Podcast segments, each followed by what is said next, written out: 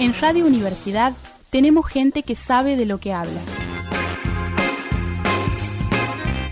Escucha todas las mañanas nuestras columnas en Agenda Propia.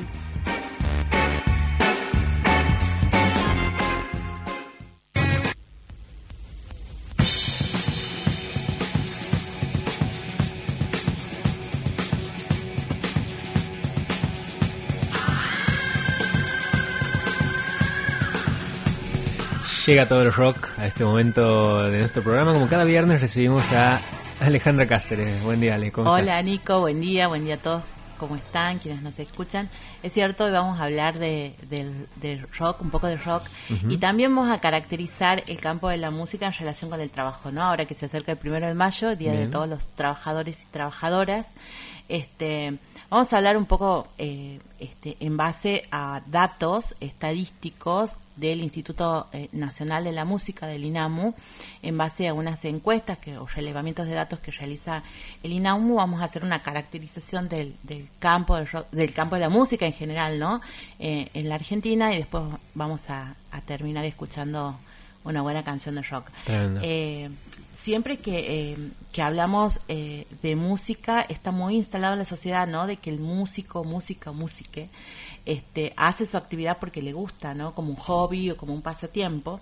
Sin embargo, hay músicos que eh, son profesionales y que brindan un servicio que es producto de muchas horas de trabajo y muchas horas de dedicación. Entonces, al, al margen de un reconocimiento inmaterial, ¿no es cierto?, por esa obra, también es necesario hacer un reconocimiento desde el punto de vista eh, del, de- de- del trabajo, ¿no? Este, y bueno, como les decía, ahora que estamos próximos a celebrar el Día del Trabajador, entonces eh, vamos a hablar del trabajo en el campo de la música, que en realidad es un tema muy complejo porque encierra una multiplicidad de situaciones que son muy diferentes. ¿no? Eh, podemos hablar desde músicos que, trabajan en relación de dependencia a músicos que trabajan en la absoluta informalidad. Entonces es eh, de allí la complejidad, ¿no? De, de- es decir, no podemos unificar la situación de todos los músicos y músicas y músicas dentro del campo de la música. Eh, pero bueno, presenta algunas características que, como les decía, han sido relevadas por el Instituto Nacional de la Música, que es ese organismo eh, que es de ente, es eh, de ente público, es un ente público, no estatal, El INAMU. el INAMU, que lo que hace, o sea, entre sus funciones tienen promover y fomentar la actividad musical y otras funciones. No regula la actividad musical en tanto actividad laboral, ¿no? Eh, pero, como les decía, sí ah, tiene una, se- una serie de actividades o de acciones, realiza para este, conocer ¿no? las características de ese campo de la música. Dentro de esas acciones hay un, se han puesto en vigencia un registro que es el registro único nacional de músicos, en donde todas las personas que realizan esta act- actividad pueden registrarse, ¿no es cierto? Y en base a eso eh, se pueden conocer las características de ese campo y también esos músicos pueden acceder a distintas eh, actividades ¿no? que realiza el INAMU, entre ellos, por ejemplo, capacitaciones en relación con los derechos intelectuales, que eso es algo muy, muy, muy importante ¿no? dentro de- del campo de la música. Como les decía, hoy vamos a hablar con... eh, les voy a contar algunos datos estadísticos, vamos a desterrar la idea que la de- estadística es aburrida. Bien, Vamos a gusta. intentarlo, vamos a ver si es que nos sale. Este, y vamos a contar algunos datos eh, que tienen que ver con eh, los resultados de dos encuestas que han aplicado desde el INAMU. Una es eh, eh, que aplicaron en el 2020, después de la pandemia, para conocer bueno las secuelas ¿no? que dejó la, la pandemia a la actividad musical, una de las actividades más perjudicadas Que quizás fue el momento de la pandemia donde nos dimos cuenta de que faltaban un montón de datos, de cosas, como para gestionar y poder ayudar incluso a personas, ¿no? Claro, que, que exactamente, que no conocíamos, Sí. ¿no? Que no sabíamos cómo estaba constituido, por ejemplo, este ámbito. Bueno, el ámbito artístico en general, ¿no? Pero bueno, nosotros que aquí hablamos de la música, tienes razón, eh, Nico, eh, faltaba esa información. Entonces se hizo un relevamiento y después en 2021 hicieron un nuevo relevamiento también, eh, este mucho más eh, extenso y mucho más profundo, pero teniendo en cuenta los resultados de esa primera encuesta. Eh, estos resultados fueron eh, relevados en más de eh, 5.000 casos, es decir, 5 más de 5.000 personas contestaron esto, de los 69.000 que están en realidad inscriptos en este registro único nacional de músicos, ¿no? Pero da cuenta, es una muestra que eh, da cuenta de ciertas características de la actividad. Por ejemplo, que dentro eh, este, de la actividad musical hay un predominio de varones sobre mujeres, ¿no? Un 75% de quienes han contestado la encuesta son varones, un 24% mujeres y solamente un 1% ha registrado, se ha registrado como perteneciente a otros géneros autopercibidos, ¿no? Eh, en cuanto a la edad, bueno, la, la, mayor cantidad de los músicos y músicas y músicas que están en actividad están entre la franja de los 30 a los 50 años, ¿no? Este, más del 60%, eh, es decir, 6 de cada 10 músicos pertenecen a ese rango etario. Y en cuanto a las regiones, eh, de quienes contestaron, es decir, en donde viven las personas, músicas que contestaron esta encuesta, el 9% está registrado, tiene su residencia en, en la región del NOA, es decir, incluido nuestra provincia. Otro dato importante en relación a cuáles son las actividades musicales, ¿no? Porque las actividades musicales las podemos distinguir en distintas categorías. Por ejemplo, intérpretes, eh, la composición, lo que tiene que ver con la composición de los arreglos, la producción artística, la docencia, eh, sesionistas, músicos que son sesionistas o directores. Bueno, en ese caso hay un, eh, amplio, mm, mm, una amplia diferencia con los músicos que son intérpretes, ¿no? Hay más del 80% de los músicos se dedican a esa actividad musical, el 10% de quienes lo hacen lo hacen de manera exclusiva. Y hay un incremento, digamos, o mayor cantidad de mujeres que son intérpretes que varones. ¿Y esto por qué es así? Porque, bueno, la voz siempre está asociada al instrumento de la mujer. Ya habíamos hablado en alguna oportunidad de eso, cuando hablábamos de las mujeres en la música ¿no? Que, que, la voz está asociada como instrumento, bueno, a, a, las mujeres. Y también hay un, un, mayor porcentaje de mujeres que se dedican a la actividad docente, ¿no? Dentro del el campo de la música. Y en cuanto a las horas de dedicación semanal de los músicos a distintas eh, actividades del quehacer musical, que va a incluir las clases de formación, los ensayos, las horas que le dedican a la composición, eh, las horas que le dedican a la producción de eventos, ¿no? En el caso que son este, cuando se trata de músicos eh, autogestivos, bueno, el promedio, el promedio general, aquí no estamos hablando de, un porcentaje, sino que de un promedio general es de 44 horas semanales dedicadas a esa actividad, es decir, estamos hablando más o menos de 6 horas por día y en la región del NOA, ¿no? Se, eh, está dentro de ese promedio. En cuanto al estilo musical de quienes han contestado estas encuestas, hay un eh, margen este, preponderante de los músicos que provienen del rock, ¿no? Un 21% y del folclore un 18% pero cuando nos hacemos la distinción en la región del NOA, vemos que en nuestra región predomina ¿no? este tipo, este género en relación con la actividad. El 36% de los músicos y músicas que pertenecen a la región del NOA se dedican a hacer folclore. Eh, y después, bueno, llegamos a los datos que tienen que ver con esto que yo les proponía, les propongo hoy, que es hablar de eh, la condición laboral, ¿no? O del mundo del trabajo dentro del campo de la música. Y como les decía, hay una infinidad o una multiplicidad de situaciones hacia adentro, en donde predomina, sin lugar a dudas, la informalidad, ¿no? Eh, es decir, el, el, estudio ha revelado que eh, el 54% de los músicos no tienen un ingreso mensual fijo. Y si nosotros hacemos em, este, ese relevamiento solamente en la región del NOA, ese porcentaje se incrementa. Es decir, el 62% de los músicos y músicas que viven en nuestra región no tienen un ingreso mensual fijo. ¿No? Y entre los tipos de ingreso, eh, bueno, eso da cuenta de que entre los tipos de ingreso prevalece, como les decía, el informal, o sea que la actividad musical se realiza mediante una transacción que no tiene un registro, ¿no es cierto?, de carácter, eh, de carácter legal.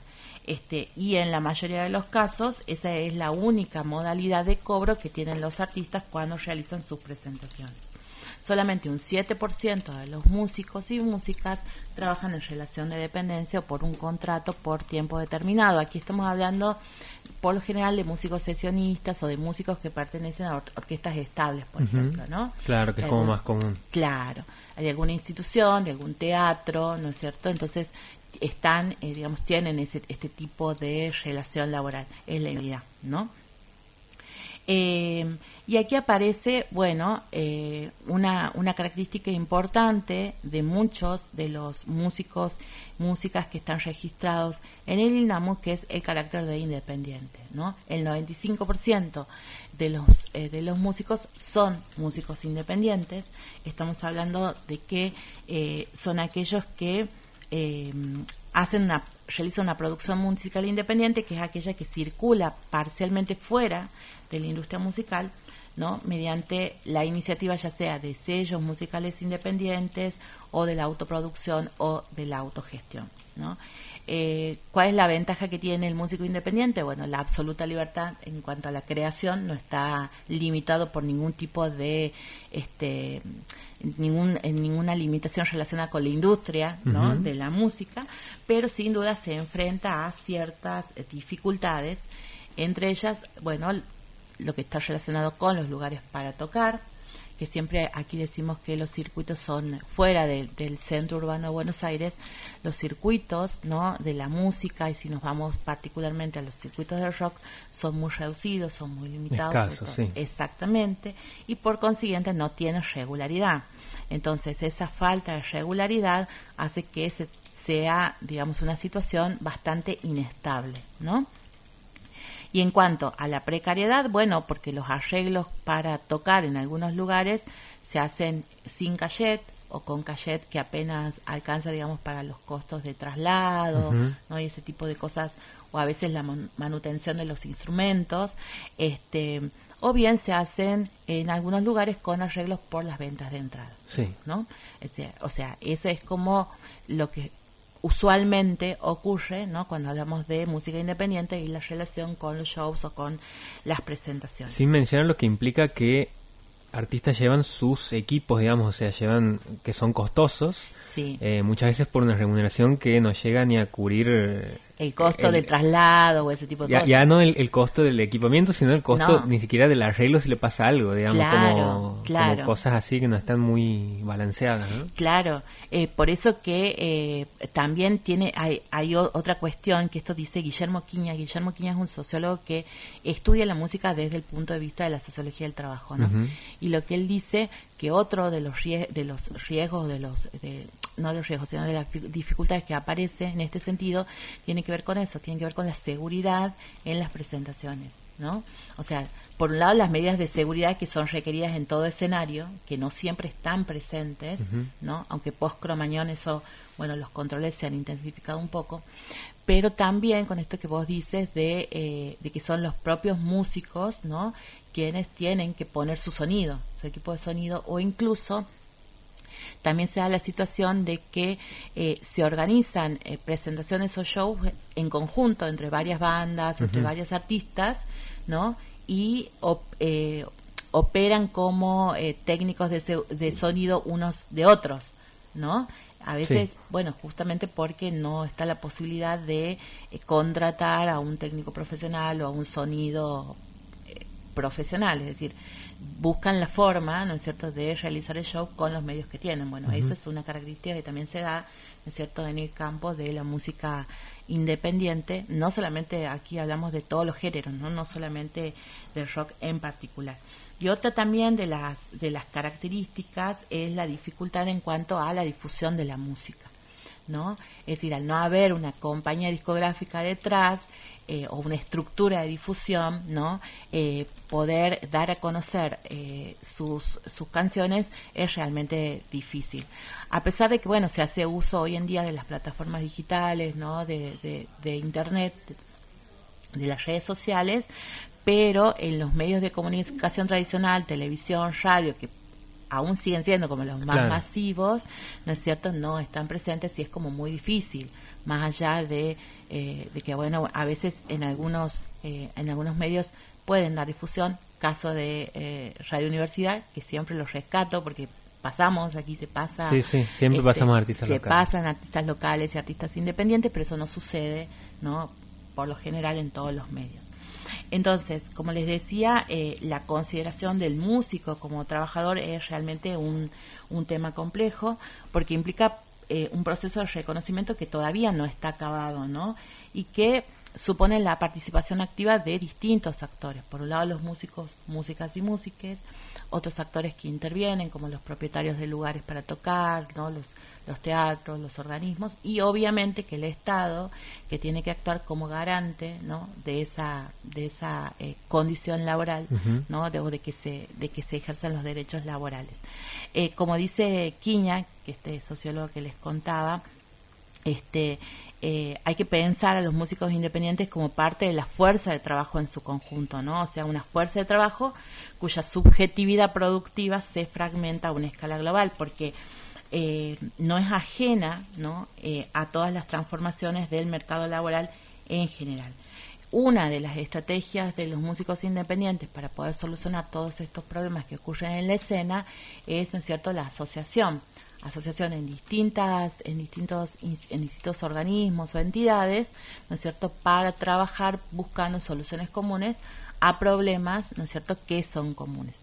El ejemplo aquí en Santiago del Estero es AMUICE la asociación de músicos independientes de Santiago del Estero que bueno vienen desarrollando desde el año 2006 distintas actividades en relación con todas estas temáticas que en un principio cuando, cuando se crea Moise la mayoría de los músicos provenían del campo del rock, ¿no? porque eran quienes más, eh, más experimentaban todas estas dificultades, pero hoy en día, bueno, nuclea a músicos de todos los géneros, ¿no? Eh, de todos los géneros musicales este, eh, que, que viven aquí en la provincia de Santiago del Estero. Porque hago un, un apartado, porque si bien me gustaría decir que si bien eh, se trata de, está, bueno esto de difundir todos los géneros, porque cuando se hacen a veces convocatorias o se intenta dar difusión a músicos independientes, este dato no me parece menor de, eh, creo que un 36% has dicho, ¿no? De, de músicos del, del, NOA que hacen folclore. Sí. Es como que por ahí siempre se pone el foco o en el rock o en el folclore.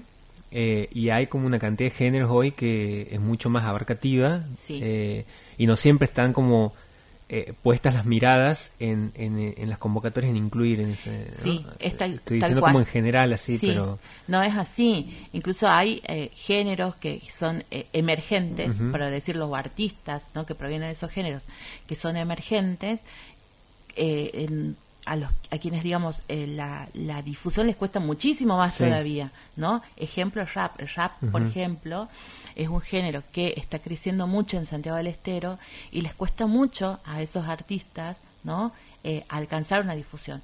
Más allá de los medios digitales, que, bueno, los pueden Sí. manejar, ¿no es cierto?, cada uno, pero aún así, o sea, no, no es suficiente. Es como más atendible el, folclore santiagueño que el rap santiagueño de cómo se transmite que eso es parte de lo identitario también eso es como otra discusión Esa es como otra discusión que, que, que, que está bueno siempre como recordarla, ¿no? Este, porque tenemos que entender que eh, la identidad o nuestra identidad como santiagueños o nuestra identidad cultural es muy diversa y ahí Sí. está la riqueza, o sea, ahí está la, imp- lo- la importancia que tiene, ¿no? Este, es cierto que somos una, provincia con una fuerte tradición este, folclórica, como todas las provincias del NOA, pero hay otras expresiones también musicales que, que son también importantes porque también hablan de nosotros. O sea, si nosotros lo vamos a relacionar digamos, con la identidad, entonces tenemos que atender a toda esa diversidad que forma parte de nuestra identidad. Muchas gracias Ale Un placer. Escuchamos, nos vamos escuchando a una de nuestras bandas independientes, una- vamos escuchando rock, Ajá, Ave Mantra con Subliminal. tremendo